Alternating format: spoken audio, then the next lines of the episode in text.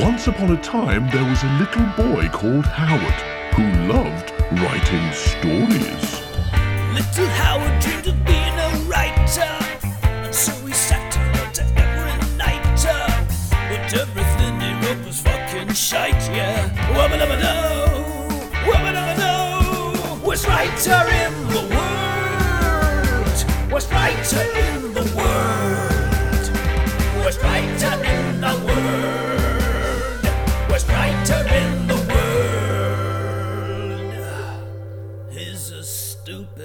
suck-ass, rubbish writer. Welcome to the worst writer in the world, a show mostly about gremlins. because we decided that, you know, three episodes on one film from the 80s wasn't enough. We can get at least one, maybe 10 more in. Yep. By reading the Gremlins novelization. so I did that. I bought the um, the novelization of Gremlins and I read it. And now I'd like to share some extracts with you, Howard, and anyone else who happens to be listening too. Yeah.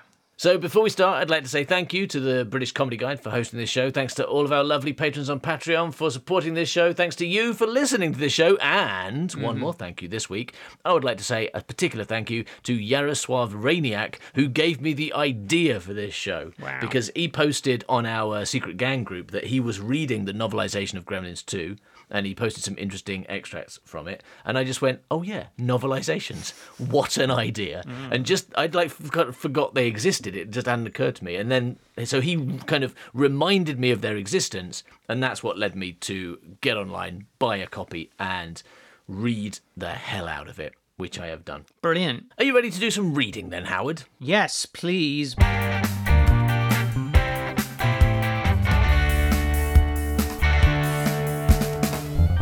Maybe the longest bit i'm going to read is the first chapter which i'm probably going to read most or all of Wow. because the first chapter is perhaps the most amazing part of this book. It starts incredibly strongly. Uh, now, this book was written by George Gipe, who had never seen the movie when uh, when he wrote Yeah. this book, and had only seen the script. And obviously, the script contained all the things that got deleted later. Yeah. But also, the most wonderful thing he did was he decided to fill in a few plot holes, hmm. of which we may have discussed there are many. And he obviously he decided like he made it his mission to fill those plot holes. Did he fill them by shoving Phoebe Cates' dad up them? No, no, he, he decided to try and do it in a, a way that made sense. Okay. And I'd say sometimes he succeeded. Like some of the details in this book just make so much more. Just little changes make it make more sense. Wow. Other times he like didn't succeed so well. Hmm. And sometimes he just went for it and it's wonderful. Mm-hmm. For example, chapter 1 in which George Gipe decided like a bunch of mad, like weird creatures that come from somewhere. No, I want to know where they come from. Uh, yeah. All right. Oh my god. Exactly. I want some details on where they come from. And I am going to start this book from the point of view of the Mogwai. All right. Such a good idea. So much you do not get in the movie. Wow. All right. So, chapter one. In his cage, tucked in a far corner of the Chinese man's back room, the Mogwai dozed fitfully. Soon the old man would come in, stroke him gently, speak briefly in that strange sounding language, set him free to wander among the musty books and artifacts for a while, and then, best of all, feed him. Hmm. As a Mogwai, he was nearly always ready to eat, though he had learned to control his hunger. Such was the built in adaptability of the Mogwai. He was so adaptable that even though confined to the cage and small room, he felt no desire for freedom. it's okay, everybody. It's okay. The house elves like being slaves. The, the Mogwai enjoys being trapped in a very small cage. It's okay. Yeah, so he didn't uh, he didn't desire for freedom. In fact, his mind was his escape mechanism. A perennially active entertainment centre which he could use to visit any time or place. At any time at all. Yeah, but I his mean, mind. Now we can all do that. Gonna, don't make it sound like it's a special thing. No, like listen carefully. And also, they, also he did use the sentence "escape." His mind was his escape from his terrible kind of incarceration that he was, he was fine with. he didn't need to actually escape because his mind Yeah. did it. Like, in his imagination, it was He all could time fine. travel to when he wasn't incarcerated and was living a nice life in Gromlin World. That's called remembering. but what it says next is his mind was not like the human mind, oh, a perverse instrument which so often refused manipulation, but played tricks or dealt its owner doses of duplicity. This is the human mind, by the way. Yeah, is- yeah, I- The, the Mogwai gather, is just yeah. like it's just completely like putting down human rubbish minds, which don't don't you can't manipulate them, and they they deal you doses of duplicity. Mm. they lie to you. They lie. I feel like George Gipe himself is putting words in this this Gromlin's mouth though, because there's no way this Gromlin can know what's going on in the human Gremlin. It's not right? Mogwai. Mogwai. Mogwai. We're not doing gremlins. You save that. Save that for the next episode when you have to rewrite the whole book as gremlins. yeah, The Gromlin was in his box. Oh fucking hell! fucking hell for the he Gromlin. liked it in there. This is shit. I better time travel in my head. Do some head time traveling. Head time travel. and he did do. He was happy. Now he liked being in a cage. So um, the Mogwai's mind, in sharp contrast, was a constant source of pleasure to him. Oh. Now here we go. Are you ready? Right, yeah. Mog Mogtormen. Mogtormen, this is a name, Mog like a proper noun. Mogtormen, the inventor of the Mogwai species. Wow. I know, I know. This is on the first page, right? when I read this, when I read that, I was like, I have made such a good decision. Buying buying this book is perhaps the best thing I have done in my life so far. Mogterman. Yeah. Mogtermen, the um the the inventor, not you know the, the not the father, not the creator, the inventor, like they're machines. Yes. Of the Mogwai species, had seen to that. He'd made sure that they had uh, Brillo brains.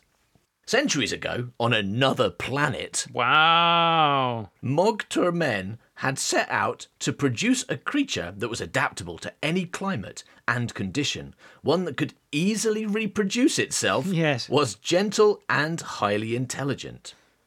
Exactly why Mogtur men embarked on this venture is not known, except that such inventors flourished during an era of widespread experimentation in the field of species creation. Hmm. And an era, it should be added, that passed into disrepute following later unsuccessful attempts to introduce cross pollination among certain species of crawling carnivores. There's so, so much very vague general information. it's like, just, okay, so he invented Mogwai. Now move on. Don't need to know about cross pollination of crawling carnivores. That's okay. Does it explain why he made them not be able to eat chicken after midnight? Is that Um, well, let's see. a plot hole he decided to f- fill? At first, Mogtermen's experiment had been looked upon as a great success, and he was hailed as the genetic hero of three Wait, galaxies. Mogtermen is not a load of men then. It's just one person called Mogtermen. It's one. It's a single name, Mogtermen. Why? But does it have some kind of accent over one of the letters? Because you keep saying it in a weird accent when you get it. You go Mogtermen. Why do you keep saying? I can't. I keep saying it differently because I can't decide how to say it. Mog. How would you say it? Mogtormen, Mogtermen, Mogtermen. Yeah, I'm from Cove, so just say Mogtermen. Mogtermen, Mogtermen. Oh yeah, my name's. Yeah, Hello, I'm my from- name's from Mogtermen. I'm from fucking space. Fuck, do you want to see my mug? Do you want to see my mug? Why? Don't give him any fucking chicken, no. All right. So how would you like me to say it? I can say Oh, no, I- I- I- like the way you say it. Mogtormen. Yeah, yeah, yeah. Mogtorm- Mogtar, Magtar, Magtarmen. Mogtormen. Yes. Mogtormen. Okay, at first, Mogtormen's experiment had been looked on as a great success, and he was hailed as the genetic hero of three galaxies. And I like that sentence because it reminds me of the firm. I think it's it definitely sounds like a Howard Long sentence.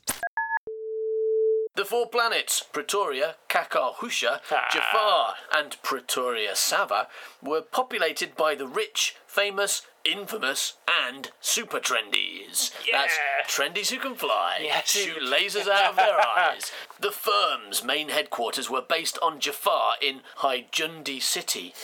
And consequently manned by the best dressed federal agents in history.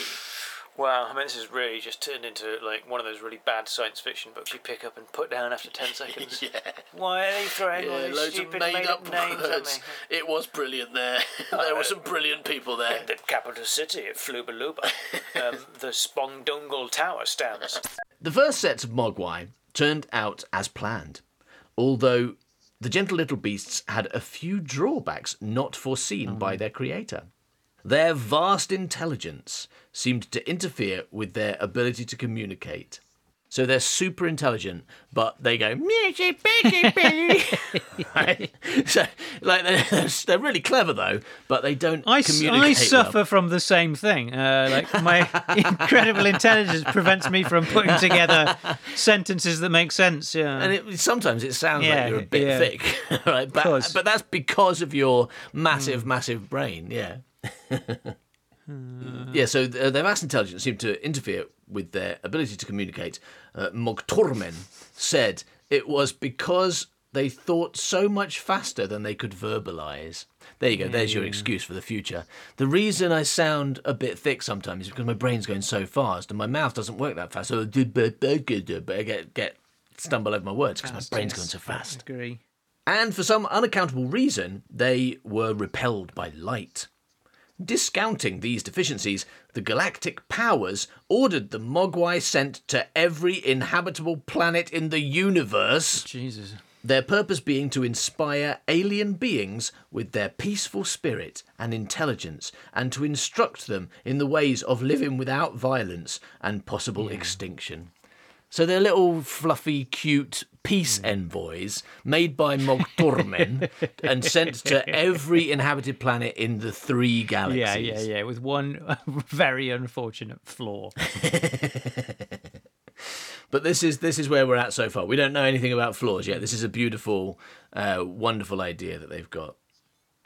So, among the planets selected for early Mogwai population were Kelm Six in the Poristi Range, Klimph, Klimph A, Thank you. Klimph yes, thank A you.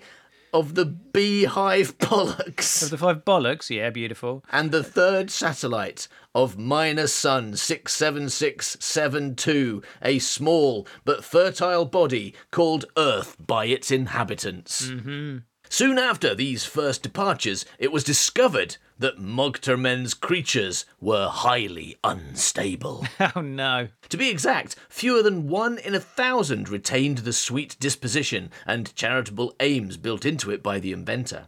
Instead, something went wrong, very wrong. Hmm. The Mogwai himself, th- this is the Mogwai in the box, the Mogwai himself knew of the unstable Mogwai, being well versed in the historical background of his species. So you'll notice what this writer has told us Yeah. is there are actually two types of Mogwai. The peaceful ones that are like, what did he say? Mm-hmm. One in a thousand of them are peaceful, and the unpeaceful. And this is Mogwai. And this explains why later on, when when Gizmo has a load of babies, they're immediately awful. Awful, yeah. right? He's setting it up for us. So, um, he preferred not to think of the complications that had developed, but it was nearly impossible not to. It was, after all, part of his heritage. Closing his eyes as he relaxed in his cage awaiting his supper, he mused briefly on the wars, landslides, and famines that had taken place on Kelm 6, Klimph A, and even even here on Earth, because of his creator's miscalculations and willingness to disseminate an untested creature. Small wonder Mogtormen had been punished by having his. And then the, the sentence like this goes dot dot dot. Like this gets interrupted because the the Mogtormen was punished by having his. We don't know. Cake and eating it. The Mogwai pushed the thought from his mind. True, Mogtormen had failed in the overall, but he himself was one of the successes. the one in a thousand who still embodied all the good things put there by his high minded inventor. Yet his existence, he knew, had no long term benefits for society. Gentle as he was, he was a distinct threat to those around him. Just a few drops of water, a morsel of food at the wrong time, and dash, dash, dash. The Mogwai made a little guttural noise. Unhappy with himself for allowing such unpleasant thoughts to enter his trained mind. Why was he even considering the possibility that he might bring about some disaster or other? The Chinese man seemed to understand the rules, although the Mogwai was at a loss to explain how he knew them, other than by the fact that, and uh, the book says Orientals, sorry about that, everybody, other than the fact that Orientals seemed to understand the inexplicable almost without trying. Wow. Fuck's sake. Yeah, I mean, maybe maybe he told him because, like, we know for a while that um, the, the old Chinese man has conversations with Mogwai and can understand what Mogwai says. So Mogwai could have just said to him, "Oh, by the way, don't feed me after midnight. I'll turn into a lizard." yeah. But don't worry, I'll turn into a nice one because I'm Yeah, one of the good Mogwai. But but here, listen, don't get me wet and then feed what comes out of Yes. me after midnight because they're a fucking nightmare. yeah, so this proves that he would become a really nice lizard if he ate a chicken leg after midnight, right? yeah, lovely lizards. Everywhere. I mean, some lizards are nice. Yeah. you know, Well, not all of them are, are evil. Yeah. Uh, yeah, this this sentence that the I mean, Orientals seem to understand the inexplicable almost without trying. If you want to know what Orientalism means, then this is it. The, the like making something strange and mysterious and hmm. othering. Anyway, he kept the room dark, water free, and fed the Mogwai well before midnight. Few strangers were admitted. The Mogwai was never subjected to journeys such as those he had been forced to endure with his previous owners, among whom were a medieval peddler and a 16th century smuggler who sold stolen gems. So, don't know if you picked up on what that means, everybody. This is a, an old, Mogwai, Mogwai. hundreds of years old. And that peddler also um, somehow knew that you shouldn't feed him after midnight or give bright light him or get water on him. No, I think the implication is that they, th those those were bad. The journeys and stuff. There, we don't know what that this this this old Chinese man is a good owner, but they not they haven't all been. No, they've not all been, but but he's not a lizard, is he? So like, um, in in, in all the thousands of years he's lived right, on Earth since mean, yeah. Man like put him there, he no good no point, one's yeah. given him a chicken leg after midnight. You're right. He's not a lizard. Good point. Yeah, well spotted. all right. So no doubt about it, the Chinese man was the best caretaker of them all. But why then was the Mogwai filled with a sense of malaise at best, of impending doom at worst? Perhaps, he mused, it was because he had had it so easy for so long. Thinking back, he wondered if he had the strength to deal once again with a new outbreak of them.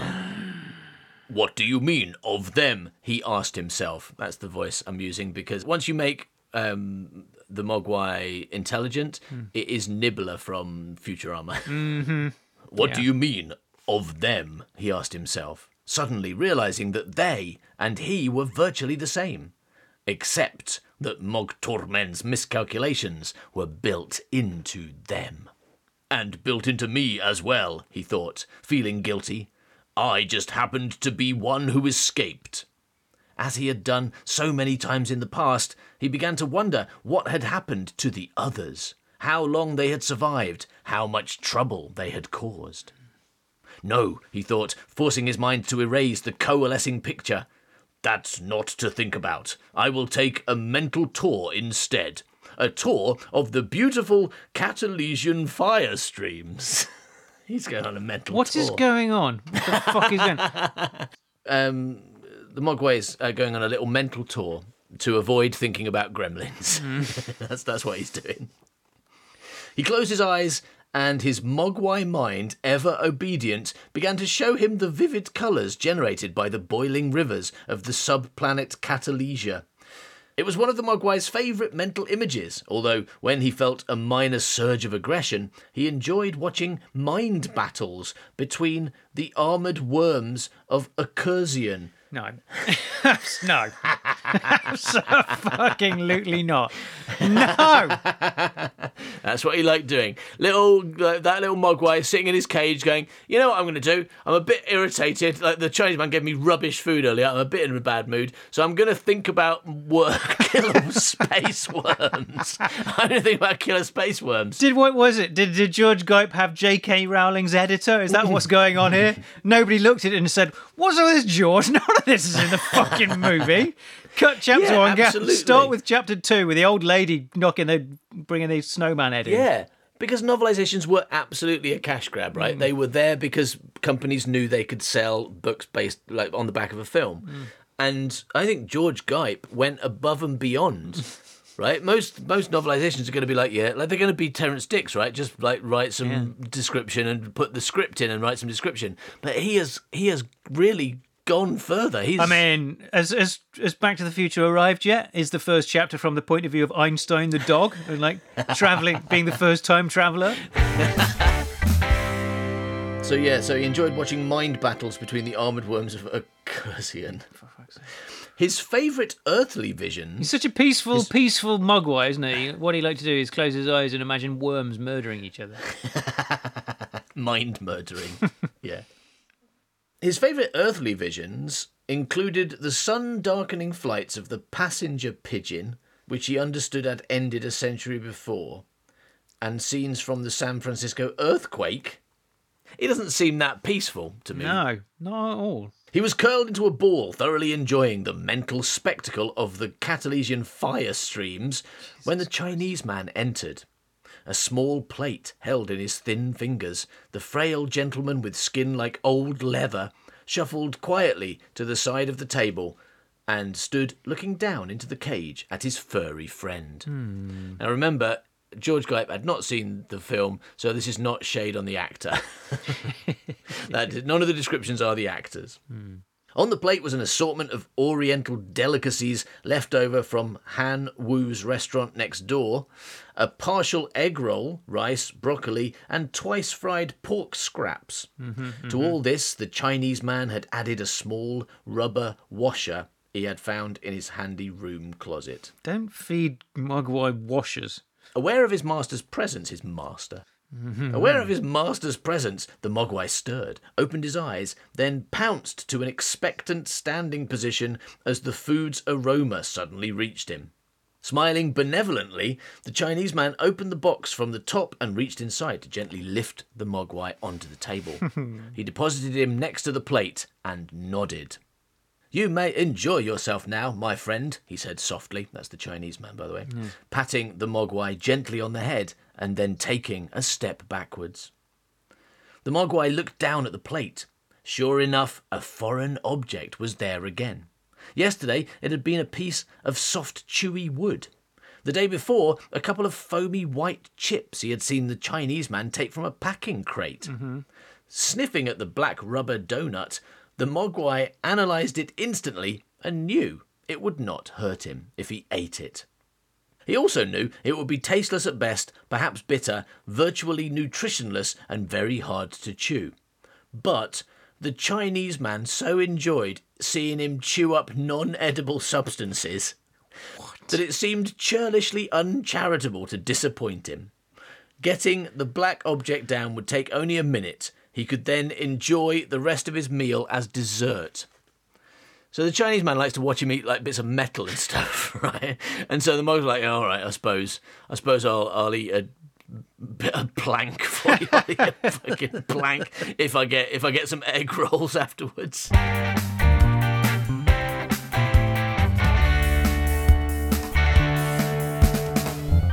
So you know how Billy um, gets in his car and uh, it doesn't work, it doesn't start, so he has to, Walk the yard to his job. And he takes his dog with him, and we don't know why.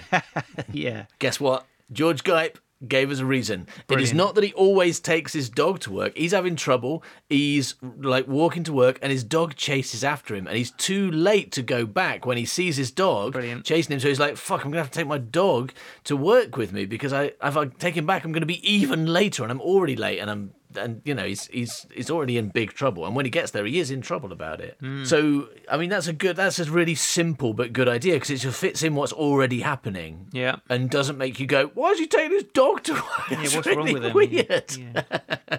Also, the other thing is to make it seem like a bit further to the bank rather than he could just run there. He doesn't just he doesn't just run to work.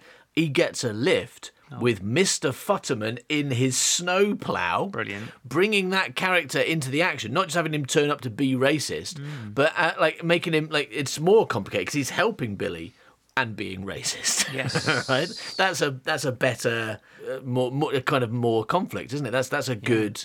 He's in that. He can't get out of that situation. He's stuck. He needs Mr. Futterman's help. He's got to, but he's got to listen to him say Right. That only American-made things are good. Yeah, and um, It's demonstrably untrue. Well, the dog just chases after that snowplow, does it? I think he might. Well, I forget if he already has the. do- He might. I think maybe the dog does chase the snowplow, and then he like pick, like, takes it in with him.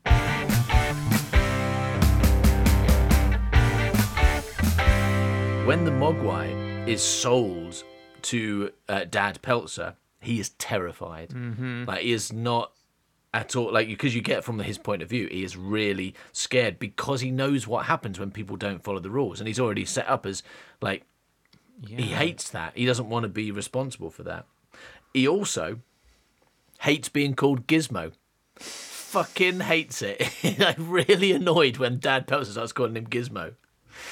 Um, and he's also he's upset to be taken from the old Chinese man, who, by the way, in the whole book never gets a name. Right? George Guy gave a lot of other details, but he didn't think "Hmm, this character, who I'm going to mention quite a lot, needs an actual name. No, he's the old Chinese man The all old the way Chinese through. man, yeah. And he's also upset that he doesn't get get to say goodbye because he's like obviously he's like sold behind the old Chinese man's back. So Gizmo's really upset being taken away into danger. He knows what's going to happen. He know he knows everything that's going to happen because it always does. And he's really upset to be taken away from his friend, who is pretty good except for that whole making him eat bits of plastic. but apart from that, he's great. And yeah, the uh, when the the gremlin is taken, when the mogwai is taken to the teacher, and we don't really know what happened to the teacher, the gremlin clearly and graphically murders the teacher um, in the book. There's no question about that. Um, then he tries to murder Billy as well, like really goes for it. Hmm. But but Billy murders it with a fire extinguisher. Okay. So there's no question about where that one goes because we know it's dead under a fire oh, extinguisher. Oh, so like he beats it to death with a fire extinguisher. He doesn't try and put Yeah. it out. No, no, he doesn't try and put it out. he doesn't squirt it with water. He's he's Yeah. like, he's a bit cleverer than that. But they can get you can get um fire as you know you can get fire extinguishers with different things in there. They're differently Yeah. labeled, different colours. There's obviously the ones with water in. There's the ones with food after midnight in, and then there's the ones with bright light. So which one are you gonna You gonna gotta use on your light Yeah, yeah. Yeah, use that one. You're fine. Yeah. Um. Also, um, uh, Mr. Futterman is clearly killed as well. Like he absolutely dies. The gremlins drive his snowplow into him. He dies. Brilliant. Mrs. Deagle, she's dead. Um. Like she gets shot out of uh, on the stair, um, the stair lift and everything. But it's like it says she's dead. And the last thing, the big, the other big difference is when Billy finds the dead teacher. The first thing he does is he calls his mum, uh, because at this point the gremlins are like they're still in the cocoons in his attic, and he tells her that they're killers Right, brilliant. before they hatch. So her reaction of just instantly murdering them. It, she's not the villain in this one, like she absolutely is in the movie. And in fact, George makes it very clear that the gremlins are the villains because we get to hear them speak because they speak to Gizmo, um, and we'll we'll have some extracts of that definitely. But there's no doubt in this book who the bad guys are. Still hearsay though, isn't it? Your son phones up and says, "Oh, they're they're evil and murderers. You should kill them all." She she could be like, mm, "I give him a Yeah, I chance." mean, yeah, you said that about the Smiths next door when they stole your ball that time.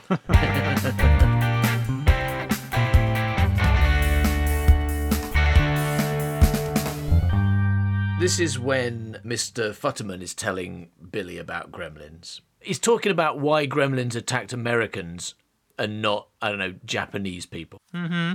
Don't know for sure, but I think it's because we, our side, had a better sense of humor. You know how human nature is. It's like, well, you you only play tricks on people who will laugh, right? After a while, you don't play tricks on people who get all ruffled, 'cause it's no fun. That's why the gremlins took after us. Half the time, we'd end up laughing at what they do. The gremlins liked attacking us because we had a good sense of humor, and we always went, "Oh look, the gremlin destroyed my plane, and we and I died." Isn't it fucking hilarious? Yes. Wow, that's some pure nonsense there. Well done, George. Yeah. Billy says, "Did like you actually did you actually see them?"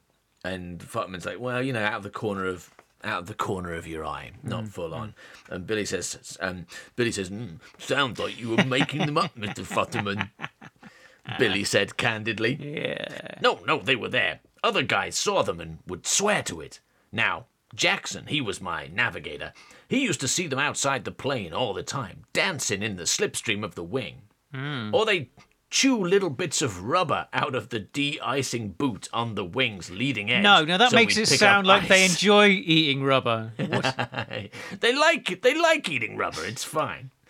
Sometimes they'd make sputtering noises in the pilot's ear, so he'd think one of the engines was missing. just in his ear. Let's just sit sitting behind his. Uh, oh, the engine must be missing. But uh, hang on, do you think we should check? Or is that a bit of a, a bit of a conclusion to leap to? They could even imitate our voices. Once they snuck up to our pilot and shouted, "You're flying upside down, you fool!" That was a really close one, because the pilot turned us over in a split second. You should have seen how the coffee cups and maps and people went sailing every which way. Now we've made it's made it very clear that gremlins cannot speak English, but mm-hmm. now he's like, but of course they could speak English perfectly, and they could imitate our voices. So he couldn't even. They're so good at English they could copy your voice. And then one of them said, "You're flying upside down," and the pilot, who was fucking stupid, Ah, yeah. who didn't know how to read instruments or feel things, he didn't know how to like sense gravity, just turned the plane the other way round, and and all our coffee, Coffee cups, spilled. because this was a commercial airplane, not a, a fighter jet or something.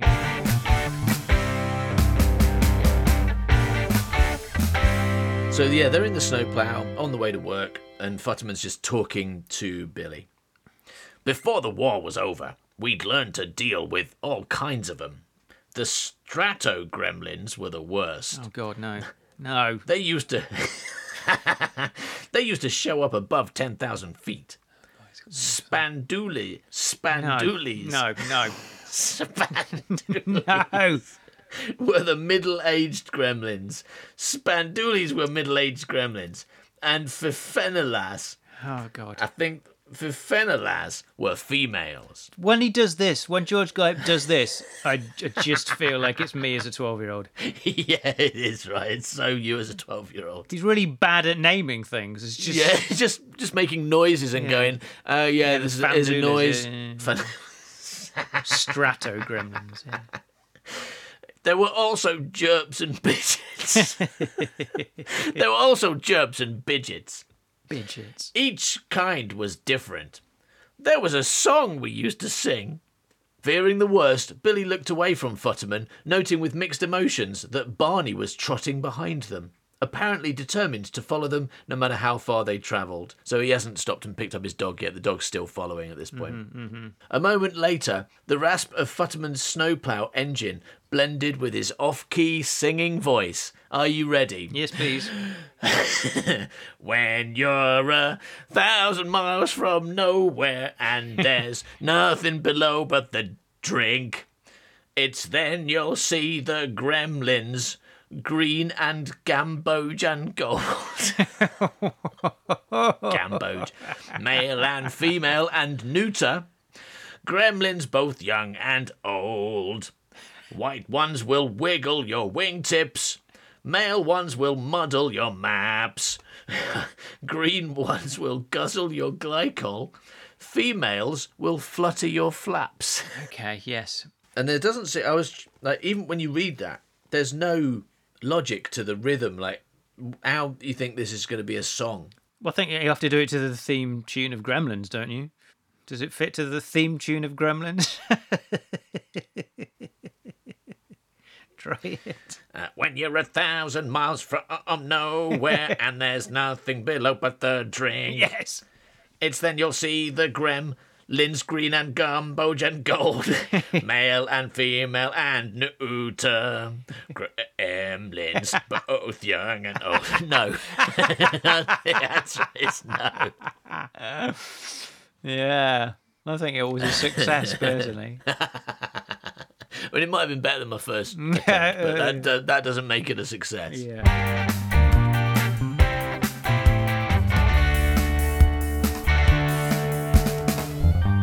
Rand Peltzer, I'm going to use his real name because you know that's what the book does. It doesn't call him Dad Peltzer for some reason. Is in the in the shop. He's he's in the old Chinese man's shop. He's looking for something good. Some Mogwai. Yeah. He goes in and says, "Excuse me, sir. I followed a young man in here who told me there might be something truly different for me to see." The Chinese gentleman nodded slowly. My grandson, he said in a surprisingly deep and resonant voice. I think I'm doing that well. The expression accompanying the two word reply was a mixture of fondness and skepticism, confirming Rand's earlier notion that the kid was a precocious con artist. Never one to be discouraged, Rand had already decided to make his pitch. Mm-hmm. Looking around at the curio shop, which was cluttered with the usual array of frightening oriental masks, ancient witchcraft tokens, rotting skulls, and dusty books on the occult, well done, George Gipe, for just laying out all your prejudices in one paragraph. Yeah, yeah. Just, uh, would you like to buy a rotting skull from our rotting skull section? Yeah. Chinese shops famous for selling rotting skulls. George, have you ever been to a Chinese shop? No, no, but I'm pretty sure they sell rotting skulls there, don't they? No, of course not. Why would they sell rotting skulls? Who the fuck buy is wrong with you? All right, so then this is this next bit is when he first sees the Mogwai. Hmm. Gently, almost reverentially, Rand lifted the burlap curtain. Wow, he said softly. He had never seen a creature like it before. What in the world is that? Rand asked. Mogwai, the old Chinese man replied. Mog, what? Oh, yeah, yeah. Cy- a cyberloon? Uh, It's what he calls himself. It took me a while to find out. I have no idea what it means. Mogwai, Rand repeated. Sounds like something from another planet. Sounds like the kind of alien name, like like Chump Five or whatever the fucking place was called. yeah. Sounds like something from another planet. Too hard to remember and pronounce. Oh, that word Mogwai. I'll never remember that. It's too hard. My dad's called Ganagan Nick, Nick Kutana, Kutana, yeah. but I can never remember the name Mogwai. Yeah. Tell you what, I'll have to come up with me own easier one. As far as I'm concerned, you're just plain Gizmo.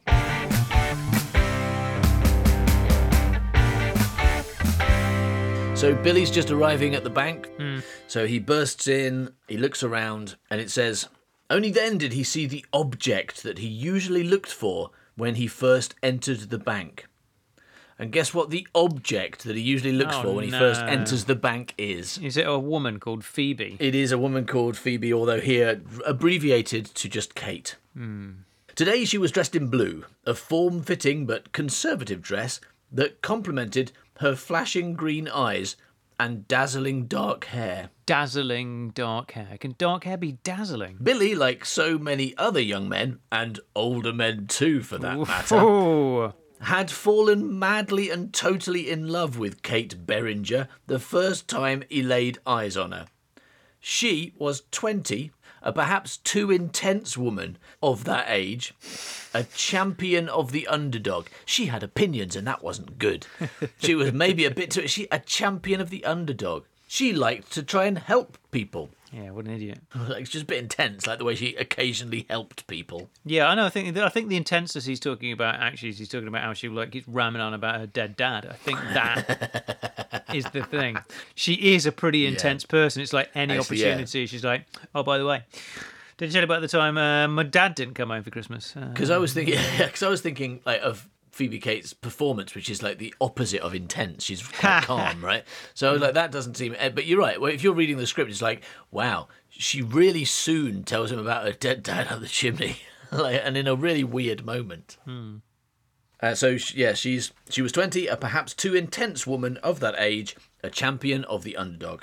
Considering himself an underdog, that suited Billy just fine, of course. But so far, he had found Kate pleasant, but somewhat unapproachable. right. That's her fault. the fact he hasn't asked her out is her fault. He's starting to sound a bit of an incel, isn't he? Perhaps it was because she was so smart, never at a loss for words, that he feared being shot down by her should he move too quickly. And so he moved nearly imperceptibly. By the end of the century, he once said to himself, as he analysed his longing for her and what to do about it. By then, I'll have asked her for a date. But this is 1984, right? The end of the century is like 15 years away. It's not that long. Get over Yeah, yourself. I mean, o- obviously, that is a long time if you just want to ask someone out, but come on. I think I, I sense that what's going to happen here is that she's going to get to to work at the bank one day and find a chupa chup on her desk. Oh, no. yeah, because he's awkward. He doesn't know how to talk to people. So he's like, "Hmm, Yeah. the only thing I, the only thing I can think of doing is sticking a lolly up my bum hole. and amazingly, she is the office bum smeller. so she recognised instantly. She's like, meet me upstairs in five minutes.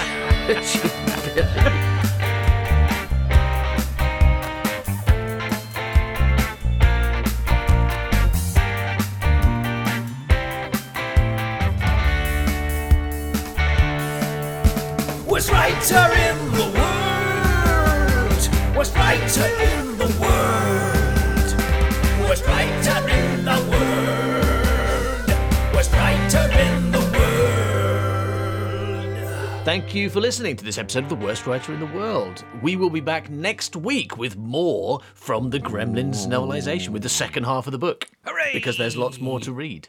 If you can't wait a full week to hear our lovely voices, then why not go check out our secret gang on Patreon, where you could get an enormous amount of us. Just a, like a huge, imagine that like an enormous cardboard cutout that reaches almost up to the moon. Okay. But made of audio, mm-hmm. right? Made of audio episodes. That's what you could get for as little as two dollars a month. And if you join for seven dollars, yeah, you could get one that goes to Mars. Wow. So that's patreon.com slash manbycow. And hey, doesn't hurt to have a little luck, does it? And do it now, because if you don't do it now, you will forget. Look, you're already forgetting. It is already leaving your mind. Yeah. Okay, pick Now. up your phone, get, Get it, on yeah. your laptop, whatever you usually use, Do get it, on there and have a do it, look. okay. Bye bye. bye bye, milk. Bye bye, milk. He's a stupid, suck ass, rubbish writer. Yeah.